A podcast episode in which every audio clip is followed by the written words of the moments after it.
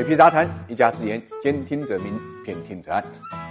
众所周知啊，人口是一切社会经济活动的基础啊。那么随着各地呢开始公布地区市人口普查的数据，我们看到十年以来啊，在一些城市人口增长的同时呢，有相当多的区域呢人口是外流的。现在这个全国啊，除了直辖市之外，有二十七个省份，那么有三百三十个地级行政区，其中一百八十四个城市呢实现了人口增长，一百四十九个城市呢出现了下降。在下降的城市中间啊，东部地区呢有十四个，占下降城市总数的百。百分之九点四，中部地区呢有四十七个，占三十一点五四；西部地区有五十五个，占三十六点九一；东北有三十三个，占百分之二十二点一五。可以看出，人口减少主要是在东北。中部和西部，那么这里面呢，东北地区最为严重，只有沈阳、大连和长春三个城市的人口增长，其他地区呢，这个人口全部下降。像黑龙江省，与二零一零年六普数据相比啊，全省十三个地市人口全部下滑。那除此之外，我们还可以看到中部地区人口下降的城市也很多。这一方面，呃，与中部地区距离呢长三角、珠三角和京津冀三大经济圈比较近有关。那么随着地铁的发展，中部地区的人会越来越多的选择在三大经济圈的居住。那另外一方面，中部地区的各大省会城市发展劲头也非常强劲，省会占全省 GDP 人口的比重呢快速抬升。那这种情况呢，也出现在西南、西北一些省份，比如陕西十个市有七个市呢出现了人口下降，而省会西安近十年呢增加了